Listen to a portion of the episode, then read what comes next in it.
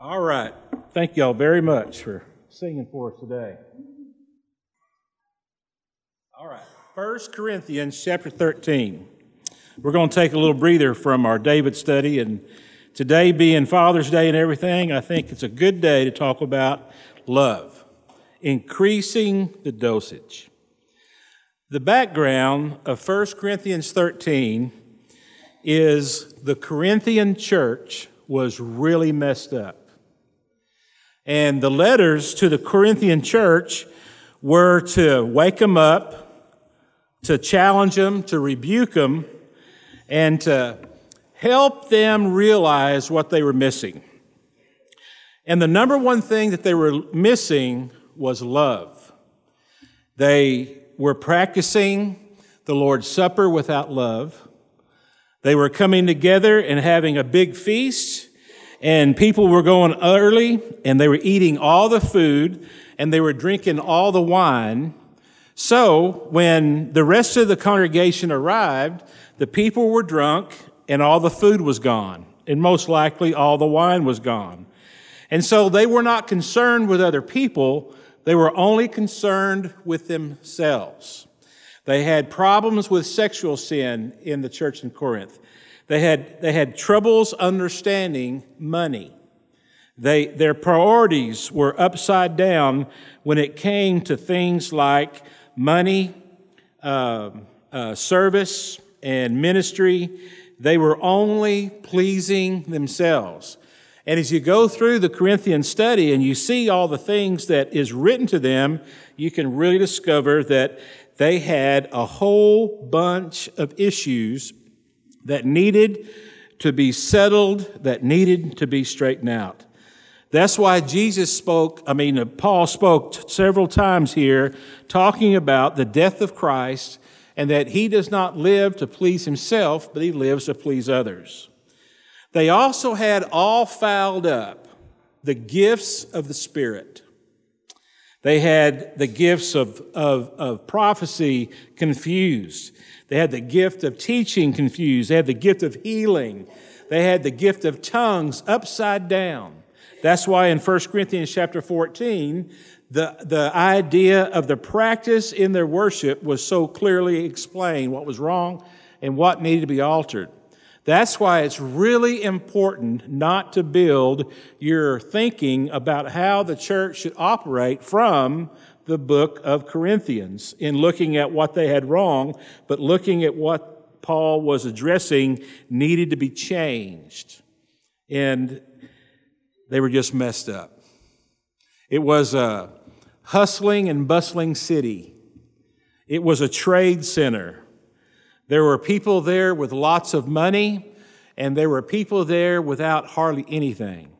The Corinthian uh, city of Corinth was basically full of Epicureans, wealthy people, aristocrats, and then those who were begging for food to eat every day.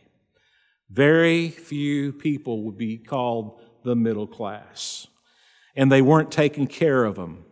The wealthy were not taking care of the poorest of the poor. And so we have here a lesson of what was missing, and that was love. Love was missing from the Corinthian church. It begins in our study in 1 Corinthians 12, verse 31, in the second part of verse 31. And Paul says to them, Now let me show you a way of life that is best of all. Let me show you a more excellent way I've been talking to you for many pages now. I've been talking to you through these 12 chapters, and I've been trying to get you to understand what life really is. Now, let me just take all that I've said and let me just summarize it for you. This is the best life of all. Today, the philosophies of life are many. Today, there's a, there's a huge movement going on for people to simplify their lives, right? People are, are building tiny houses. They realize that their big house is eating up much, much of their income through the course of the year. And so they're downsizing and they're saying, let's get a tiny house and, and let's live differently. A lot of people are really questioning what most of us grew up to be the, the American dream. And so they're refocusing that. Many people are living to get as much pleasure out of this life as they can. And, and they're making as much money as they can, and they're still buying that philosophy that says the people with the most toys at the end of their life win. And so they're all about pleasure. They're all about experiences. They're all about making as much money as they can so that they could find what the real life is all about. And, and we know clearly, you just have to look around in our society and realize that's not really the best life. I, I was shocked when I heard that Anthony Bourdain took his own life. Now, as far as being a cook and a storyteller, and, and putting together a real cool show and showing you places and people in a very different way. He was a master at that. I, I thought about him this past week, think, thinking about, you know, I re, some of the shows, I've seen several of them, and, and he did have a downside to him. He did have a kind of a, you know, a mysterious element about him. But how in the world could a guy like that get to being 62 or 63 years old and go, my life's not worth living? He had risen to the top of his career. He had risen to the top of his, of his world. I, I don't know how much he's worth, but I'm sure he doesn't worry about paying his light bill. Sure, he doesn't worry about uh, money very much. He traveled the whole world. He could go and do probably whatever he wanted to do. And he just got to the end of it and said, This isn't it. This isn't where it's at. Paul, here in this scripture, tells us where it's at, where the best life is. And the best life is a life that's full of love. Let's see what he has to say here. First of all, in verses 1 through 3, he says to us, you can have everything in life and still have nothing. That doesn't seem possible, does it? That you could have everything in life and still not have anything. But he says, if I could speak all the languages of earth, if I could speak all the languages, man, I, I, you think about that, how fun that would be if you could speak all the languages on the earth. You could go anywhere you wanted to and you could talk to people. That would be really a, a, thrilling experience. That would be a great time. Not only all the languages of the earth, but all the, the language of all the angels, if they could communicate. But he says you can speak all the languages, but if you don't love others, he said, it would be like a noisy gong or a clanging cymbal. Now, we just heard people that have the gift of music, the talent music, harmonize and play together. But we've got a cymbal back there, and I won't, I won't uh, put you through that today. But if I were to take a hammer back there and bang on one of those cymbals, it wouldn't sound very good. And that's what Paul says here. He said, Man, you can you can speak eloquently. You can go to China and speak Chinese. You can go into uh, Cambodia and speak Khmer. You can go all those places and you can speak. Wouldn't it be great to be able to speak Italian? I'd love to be able to go in a restaurant, order me some spaghetti and meatballs in, in Italian. And, you know, however they do all those things. But he said, if you don't have love, it's absolutely annoying. You don't want to hear it. You'd cover your ears. He also said in verse 2 if I had the gift of prophecy and if I understood all of God's secret plans. Man, if you knew all of God's secret plans, imagine how you could wow people. Imagine how you could direct people. Imagine all the possibilities there would be if you knew all of God's secret plans and if you possessed all knowledge. Now, being so limited in knowledge, I'm impressed with some people's knowledge of different things. When it, in the mechanical world, when I hear guys talking about how this part works and how that part works, I, I just get, I just get blown away by that. I, I, I, literally don't understand how anything really truly works. And for me, if I can take a wrench or a screwdriver and fix anything, I just sit down and feel good about myself. I fix something without breaking it. That's a rare occasion around my house. But Paul says that we had the gift of prophecy, understood all of God's secret plans, and if we possessed all knowledge, and he said, even if I had such faith that I could move mountains, but didn't love others, it would be nothing. That's an amazing thing. To pe- people today, they, they are trying to get all of God's secret plans. People today are, are seeking knowledge because they believe that knowledge is power. Faith is being exercised. But he said, without love, it's empty. It's nothing. And then he said in verse 3 if I gave everything I had to the poor, man, that would be a great thing, wouldn't it? He said, if I gave everything I had to the poor and even sacrificed my body, he says, I could boast about it, but if I didn't love others, I would have gained nothing. I mean, giving away all you have to the poor is a wonderful thing. That would be celebrated. Sacrificing your life. That's a wonderful thing to do. To sacrifice your life for the benefit of others. First of all, he says here that you can be benevolent, you can be sacrificing your life, you can be giving it all away and it still not amount to anything because you can do that without love. You can do that for attention. You can do that to be noticed. You can do that to, to, to make yourself feel superior to others who aren't willing to give in sacrifice. But we have here in the scripture, without love, all the languages of the world, all the languages of heaven, he says, all of God's secret plans being understood. He says, all the knowledge, all packed up, even being Christ like in giving, to be benevolent and, and, to, and to sacrifice without love is nothing. So we have to love. Love is the best life there is, and you can have everything that people strive for in life and still have nothing. Now, it's obvious in verses 4 through 8 here that Paul understood that they needed a definition of what love is. And so he begins. First of all, he says, Love is patient. Love is patient. This means patient with people. Love is patient with people.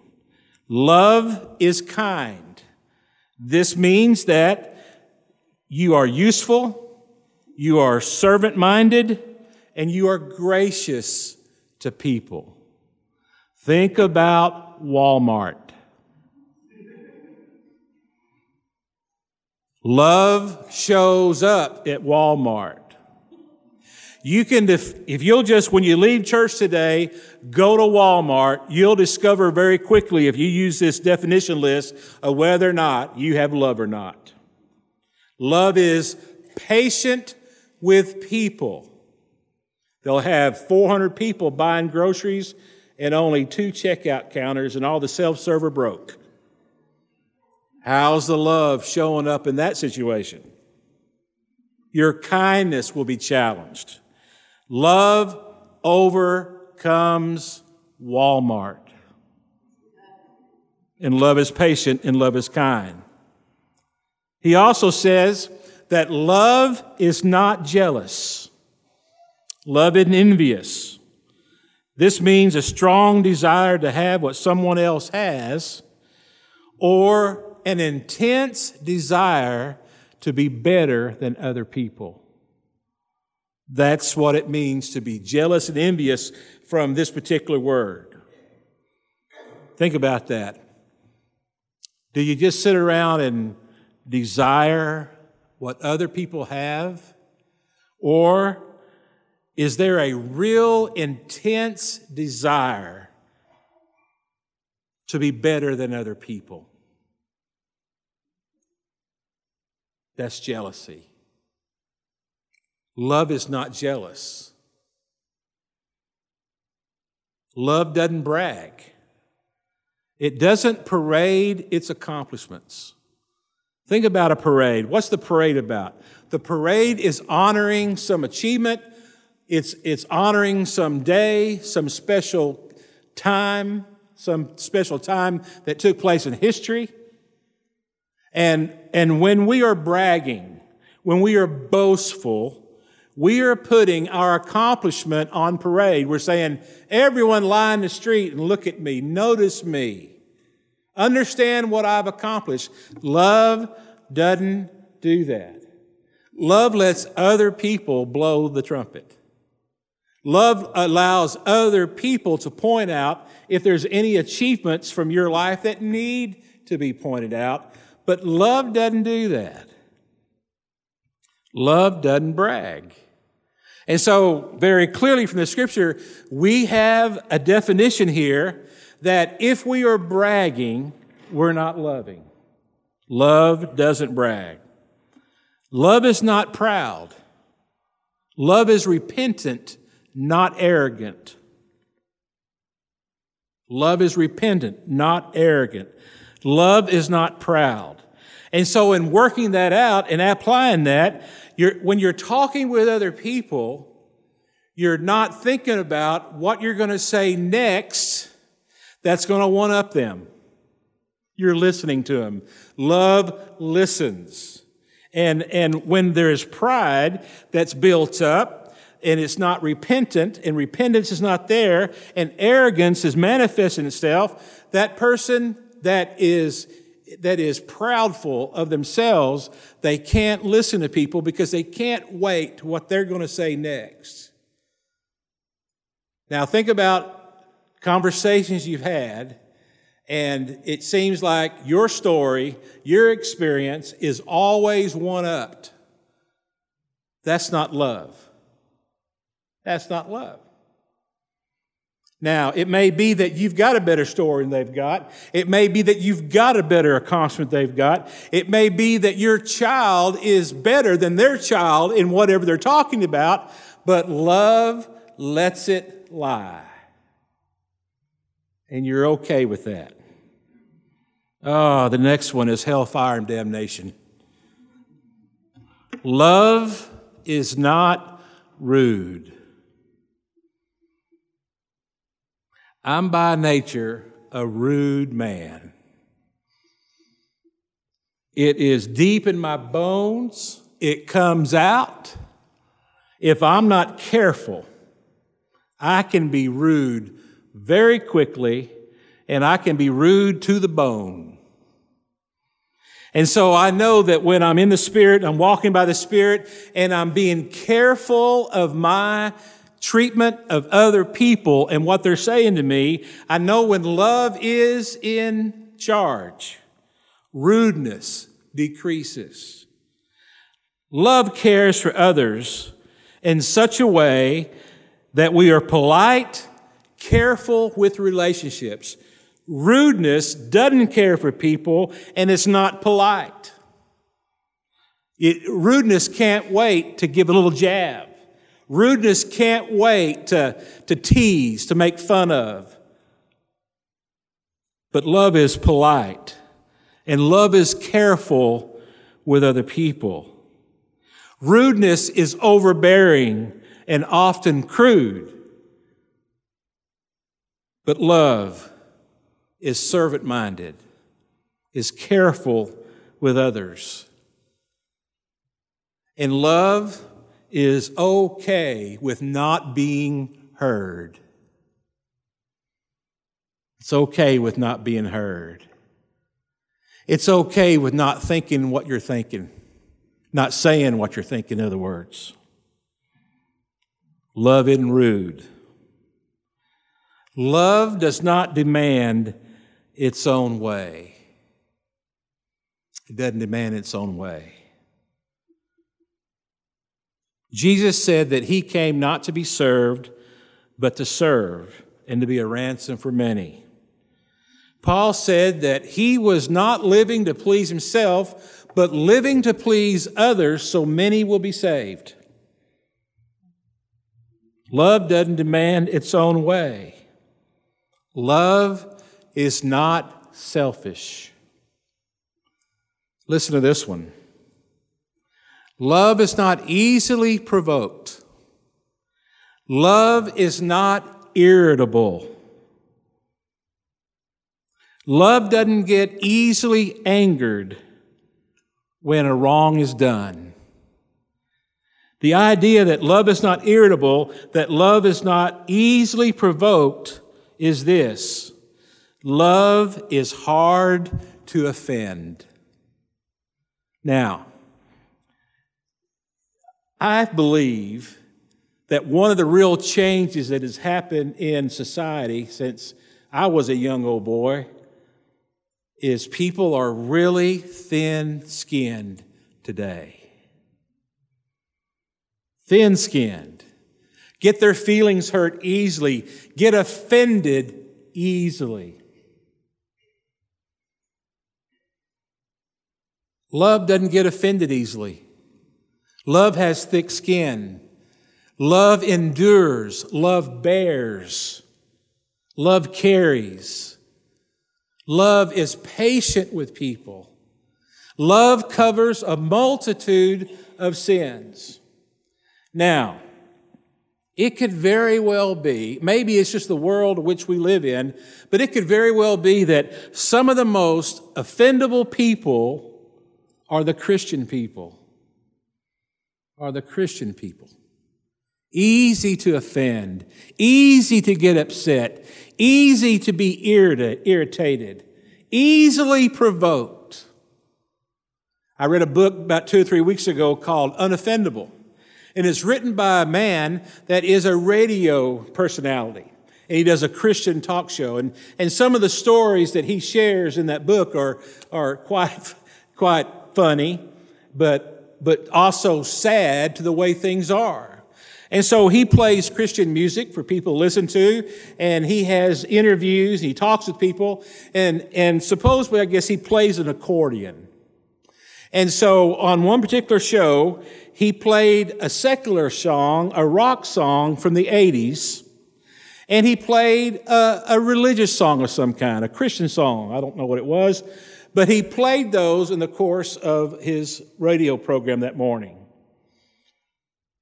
And a guy called in during their uh, question and answer time and said to him, I've been listening to your show for a long time, and, and I just don't think I can listen to you anymore. You really made me angry today, and I'm so upset with you, and you offended me as a Christian. And, and so he said, What did I do today that has got you so, you know, worked up? And he said, Well, when you played that secular song from the 80s and you played that Christian song, it was obvious that you had practiced more on the 80s song than you did on the Christian song. And you played that 80s song so much better than the Christian song. I can tell that that secular song means more to you than the religious song. Uh, when I, when I heard that story, I thought, oh my, what a, what a nutcase. What a nutcase. But, but I, I began to think about all the things that Christian people get bent out of shape over.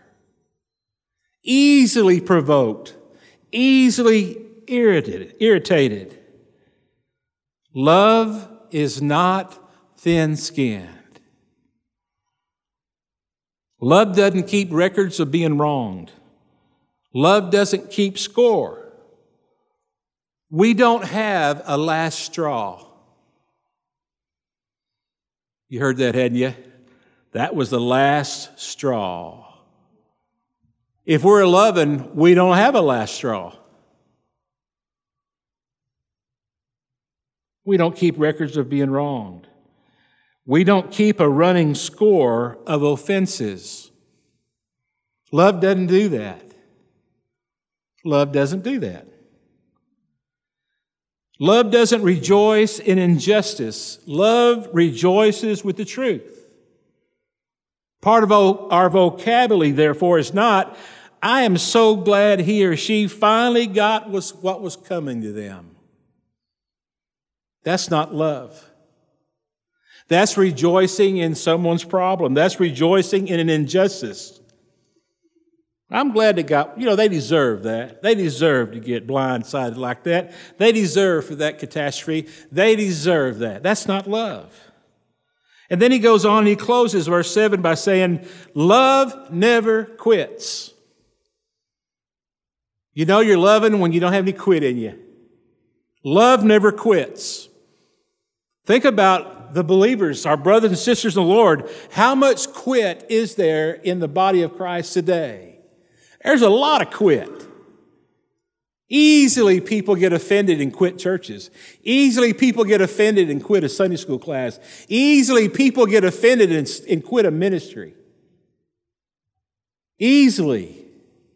Not going to tolerate any problems. Not going to put up with them anymore. I'm here to tell you, I've had my last straw. That's not love. That's not love.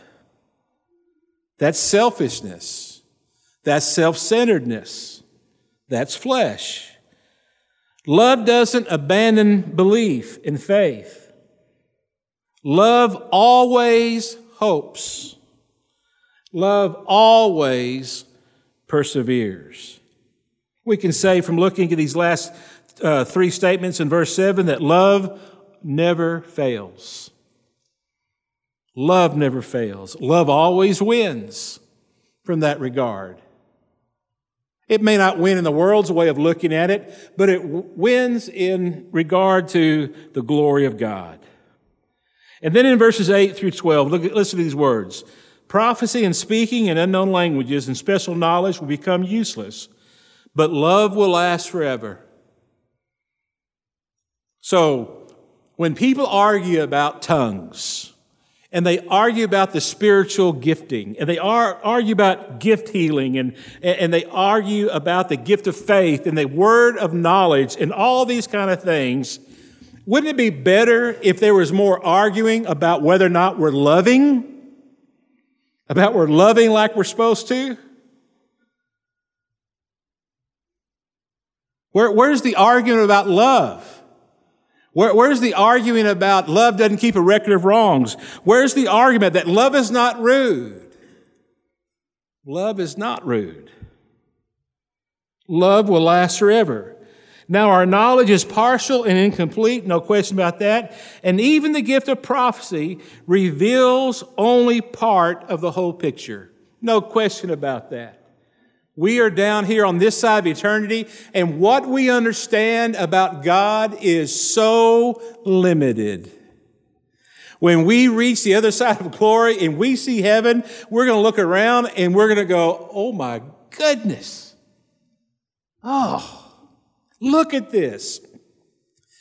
The, the veil is just going to be t- took away from us. We're going to see things far more clearly than we do now.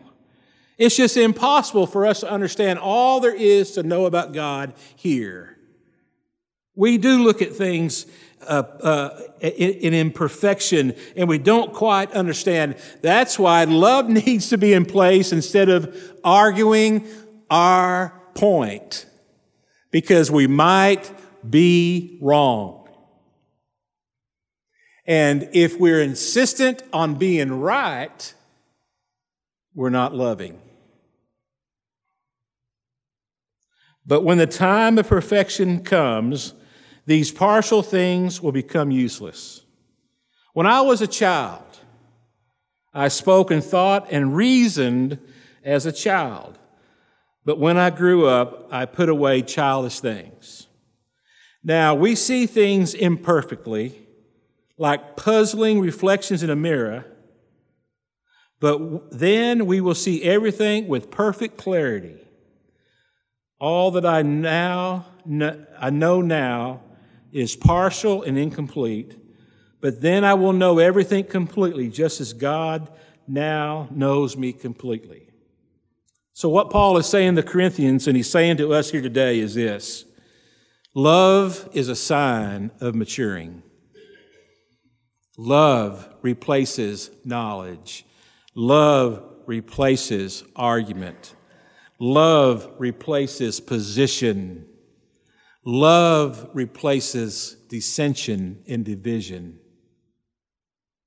They were so divided over the things of the Spirit. They were so divided about what the church was to do or wasn't to do. Does that ring a bell? Is that familiar with many of our experiences as a body? Where is the love? That's what we need to ask ourselves. Not whether or not he's right, not whether or not she's right, not whether or not we should be about this project or this project. We should do this ministry this way, which is just a human element we struggle with. But where is the love? You see, when you're in doubt, love. When you don't know what to do, love. We know to love. When you're not quite sure the right approach and you don't know how to fix this problem or render aid to this particular situation, love. Love. Ask yourself the question what is the loving thing to do here? What is the loving way? Walk down that road. he says three things in verse 13 will last forever. Three things will last forever faith, hope, and love will last forever. Now, since faith, hope, and love will last forever, guess what our three primary themes should be in life? Faith, hope, and love. What are you going to do today? I'm going to spread faith, hope, and love. That's what I'm going to do. What's your goal in life? Faith, hope, and love. How, how are you going to handle this, this conflict that you've got going on at work? Faith, hope, and love. That's how we're going to handle it. That's how we're going to deal with it. I'm going to move forward in faith. I'm going to take another step with hope. And I'm going to love the, each step of the way. And then he says, and oh, by the way, out of faith, hope, and love, the greatest is love, is love. In chapter 14, verse 1, the New Living Translation says, Let love be your highest goal. In the English Standard Version, it says, Pursue love. You might be a goal setter. You might each week or or maybe on Sunday evening, you may sit down with a piece of paper on your computer and, and you list the goals for that week. You, you may live your life trying to reach the goals that you set for yourself. If you're a goal setter and you're living according to those goals, and if love is not number one on your list, then you need a new list. Love should be your primary goal. Well, how, how does that work? Well, as a dad, today's Dad's Day, right? Father's Day. My goal is to teach my kid algebra. My goal is to teach my kid, you know, how to play shortstop. My goal is to teach my kid, you know, how to deal with this, that, and the other, whatever it is, right? You have goals as a dad. You have goals as a husband. You have goals. The number one goal for every dad should be I'm going to love. I'm going to love. That's my number one goal. Number one goal for a worker is I'm going to love. Now, I'm going to go to work. I may I deal with this project. I may fix this situation. I may have to, to build this thing or whatever it is you do at your work. Number one should be love, not building a thing or solving the problem or fixing the situation or, or you know, selling the product. Number one is everyone I meet with, I'm going to love. I'm going to love. The highest goal, the pursuit of our life is love. Some questions. Is love missing in your life? Are you growing in love? Do you love more today than you did yesterday? Are you growing in love? Can you say that you love more now than you did this time last year? Are you moving forward in love? Pursue love. Let love be your highest goal. Let's pray. Lord, I pray that you'd help us to really look carefully at our lives and answer these questions if we are fulfilling your guidelines for love. In Jesus' name, amen. Ushers, come forward.